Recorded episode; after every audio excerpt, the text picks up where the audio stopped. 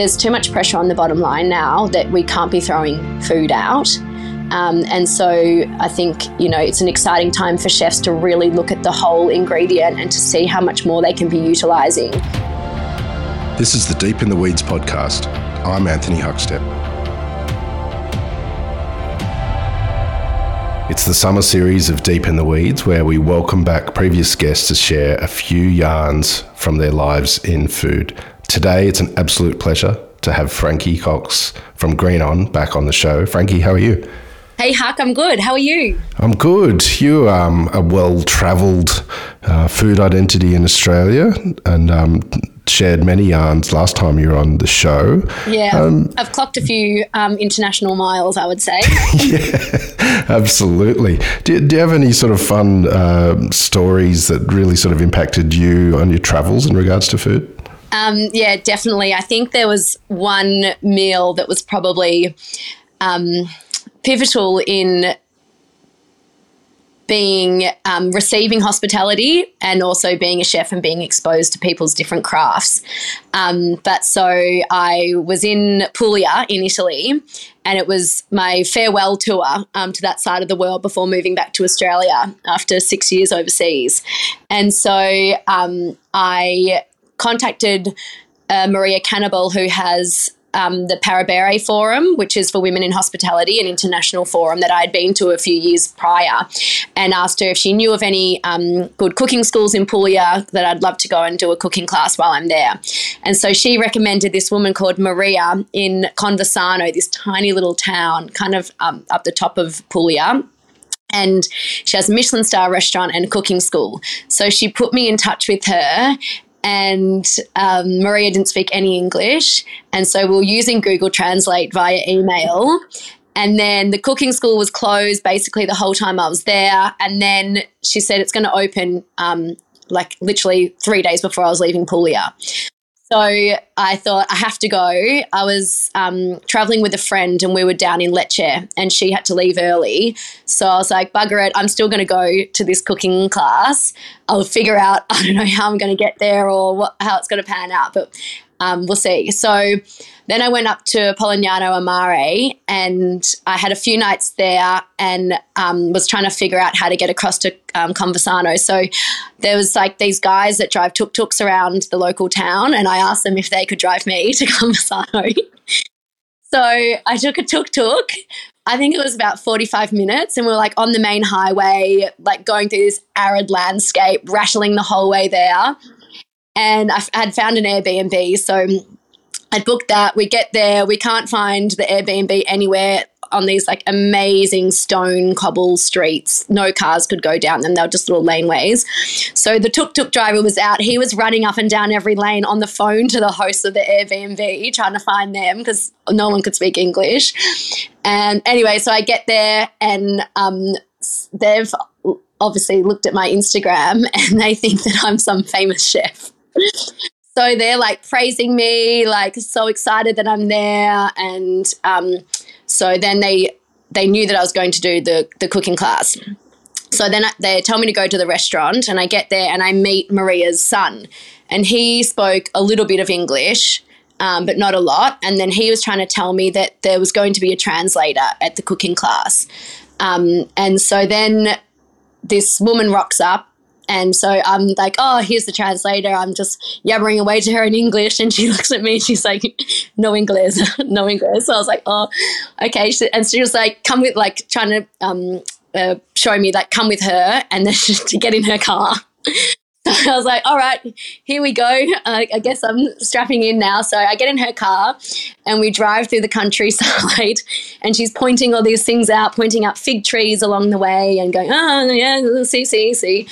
And then we get to the cooking school and it was below Maria's house and it had just recently been kitted out all by KitchenAid. So then there was three of us. It was her first cooking class back since it had been refurbed. And so Maria's this beautiful woman, probably in her late 60s, and she holds, as I said, one Michelin star at the restaurant. And there was just three of us in the cooking class, and the one girl who was meant to be the translator spoke about 10% English. So we had this, well, it was an amazing experience because obviously cooking is so visual. And so it didn't really matter what language was being spoken. And I guess cooking is a universal language. So that was amazing just to sit back and watch and see how passionate she was and all the amazing ingredients you use, like local beautiful puntarelle and beautiful cheeses and the way she cooked pasta and semolina and things like that. So that was I guess, just a toe in to see what the next experience was like. So then she invited me to come and have lunch at her restaurant the next day. And so I go in and it's like just the most beautiful room. There's antique things everywhere and there's so much soul in the space and you can tell there's so much pride. And so I sit down and there's like doilies on the table and all these beautiful old plates, and the meal begins, and I honestly could have cried as soon as it started. I was sitting there by myself. I did the matched wines, and the first course was like 12 little different dishes and all the most beautiful vegetables.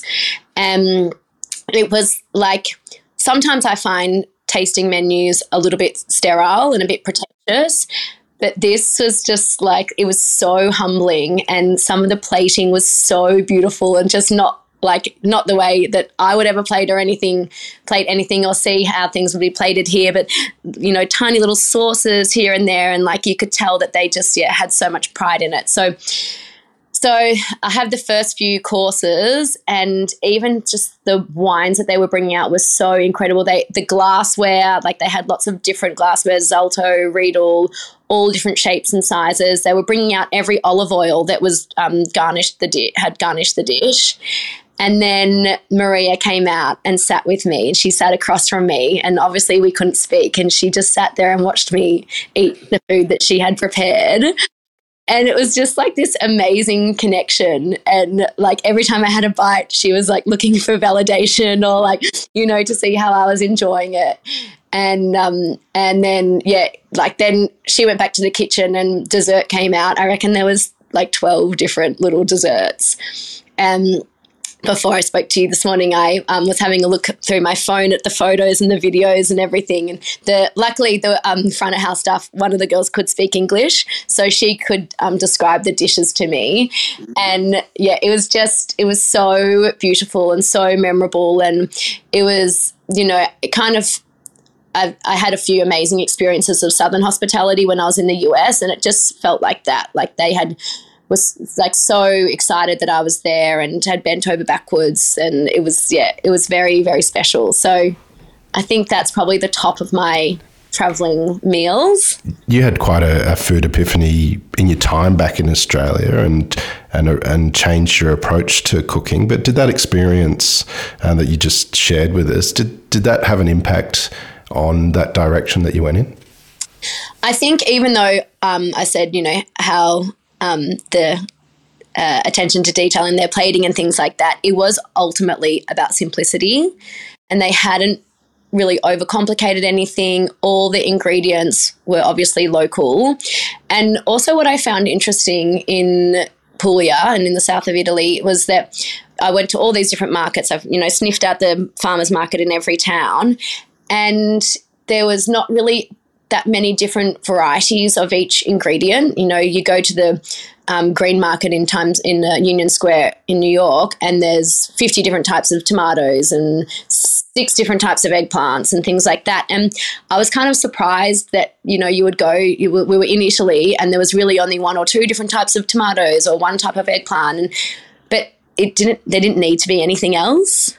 And the flavour in them so pure that there's no point complicating it, planting so many different varieties. And that's what I think, I always keep getting drawn back to simplicity.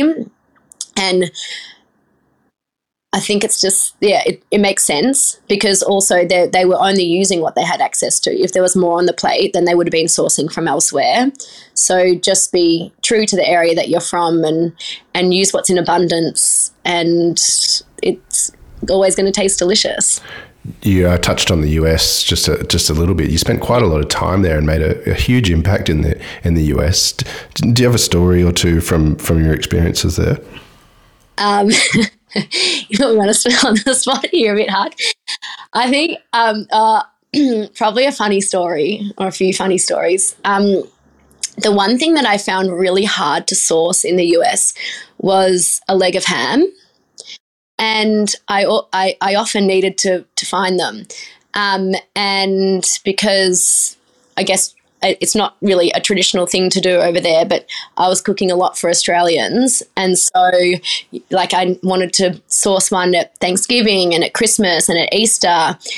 And the first time I tried to call around asking butchers all over LA, they just didn't understand. They were like, "Do you want a shoulder of pork?" And I was like, no, I want a leg of ham. And they're like, "Oh, we can give you a leg of pork." And I was like, no, like it needs to be cured ham. And they just didn't understand, like, "Okay, well, if I get it in, do you want to cure it?" And I'm like, no, I just – so then I'm doing all these different research, like going to the butchers, seeing, like, if I can point at anything. Maybe it's called a different name. And then finally Italy had just recently opened in the Westfield in LA, and so I was getting a lot of seafood from there. And so I went to their butcher and I was like, "Do you know what a leg of ham is?" And, like, this is wild, asking a butcher if they know what a leg of ham is. And so I spoke to this kid, and I'm like, he's like, "Yeah, I think I know what you mean." And I was like, "All right, great. Can you order one in? Like, I'm really cutting it fine. I need it within 3 days." And so, because they also do, like, spiral ham over there, and it's just like a little bit of the leg, and then they put it through this machine and it cuts it, it spirals it along but doesn't go all the way to the bone, so it still holds together, but then it's already sliced. But so you can't glaze that and it dries out. So, yeah, I'm like, no spiral, whole thing.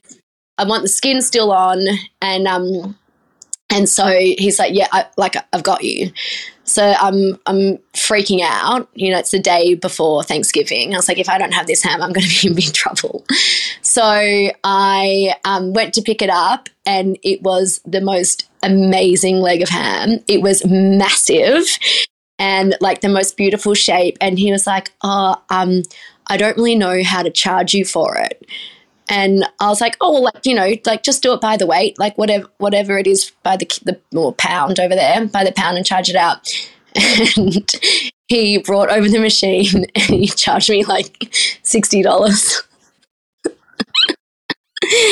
And I was like, "Are you sure that's very cheap?" And he was like, "To be honest, I've got no idea what's going on. Like, let's just keep this between you and I."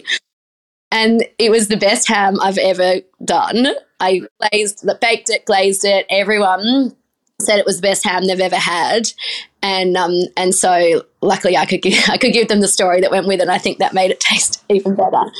But yeah, all over America, all the times I tried to get ham, that was a real struggle. So I guess that's a bit of a festive story for you. Well, it's summer at the moment. Do you have any favourite foods in Australia that you like to sort of celebrate during summer?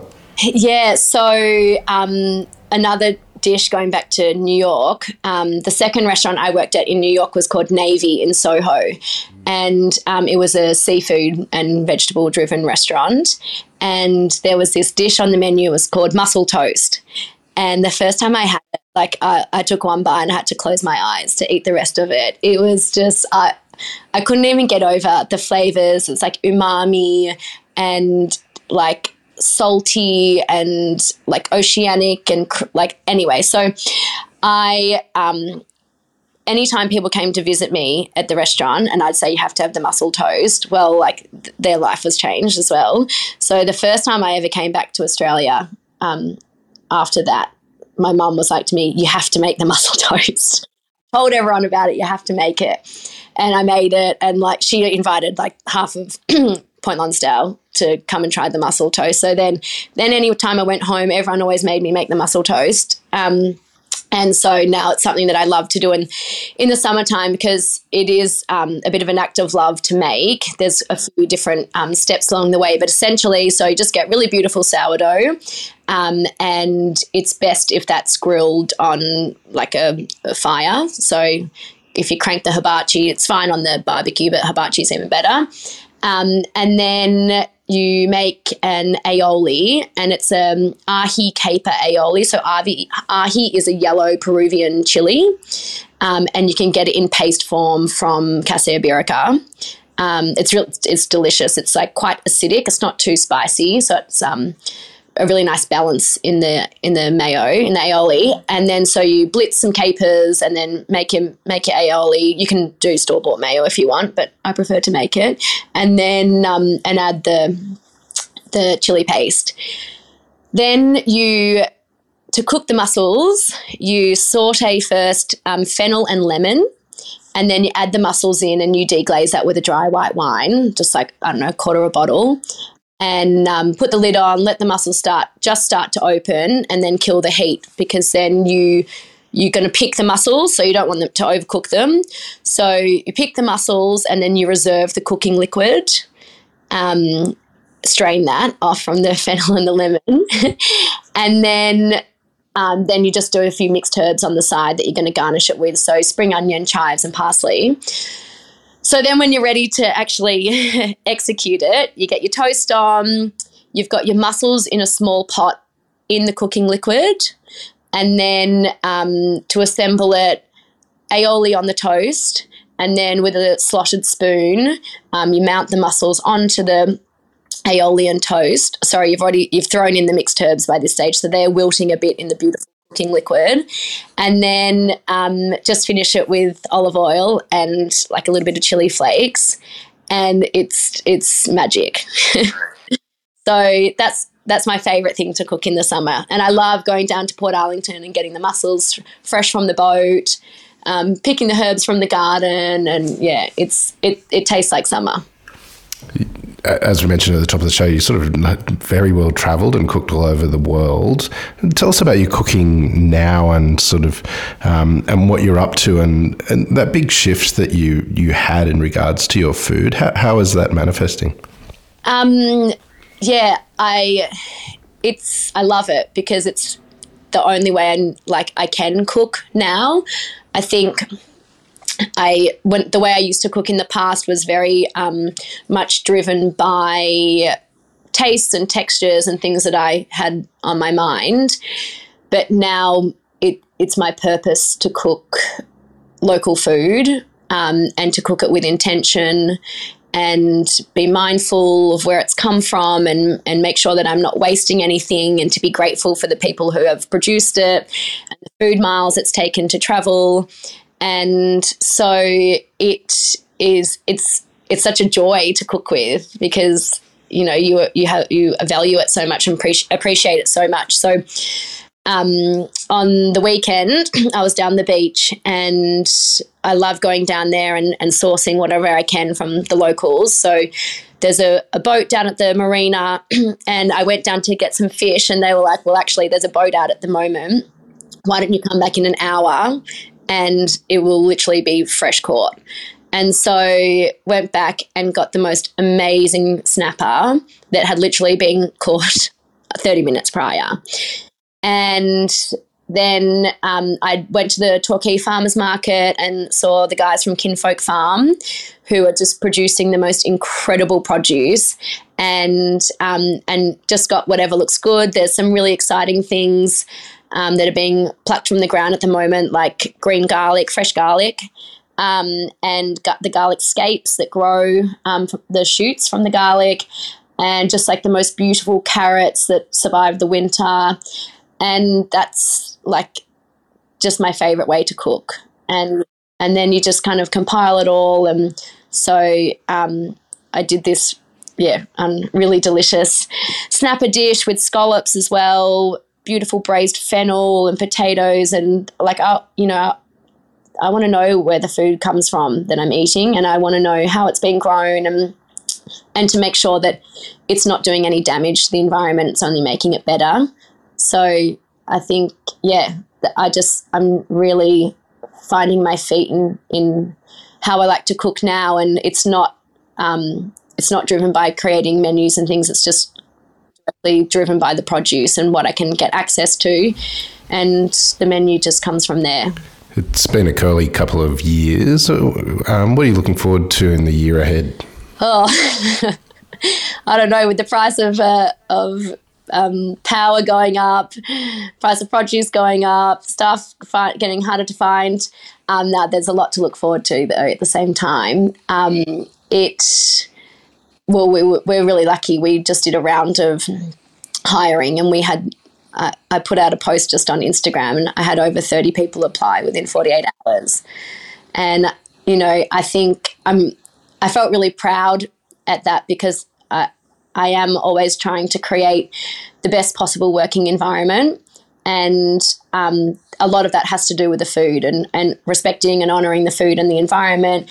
And then also in turn, the environment that you work in and making sure that that's sustainable for everyone to work in. So, that was a really good sign, but I think I'm really excited in the near future to see how people are reducing their food waste, because it's kind of come from pressure ultimately.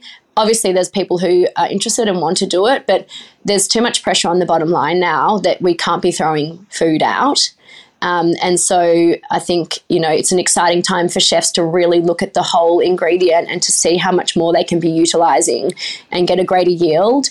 And then that means also that, like, they're pushing themselves and their boundaries and experimenting with things, and whether it's fermentation or even just, you know, being able to cook more of that ingredient that you hadn't yet been, whether it's blanching or roasting and or making sauces and dressings and, you know, using all your herb stalks and things like that. So I'm really excited that I think that it's going to create a really nice community within the industry in the next 12 months or so, because it is kind of a new space, unfortunately. Like, chefs have been known to waste food for so long.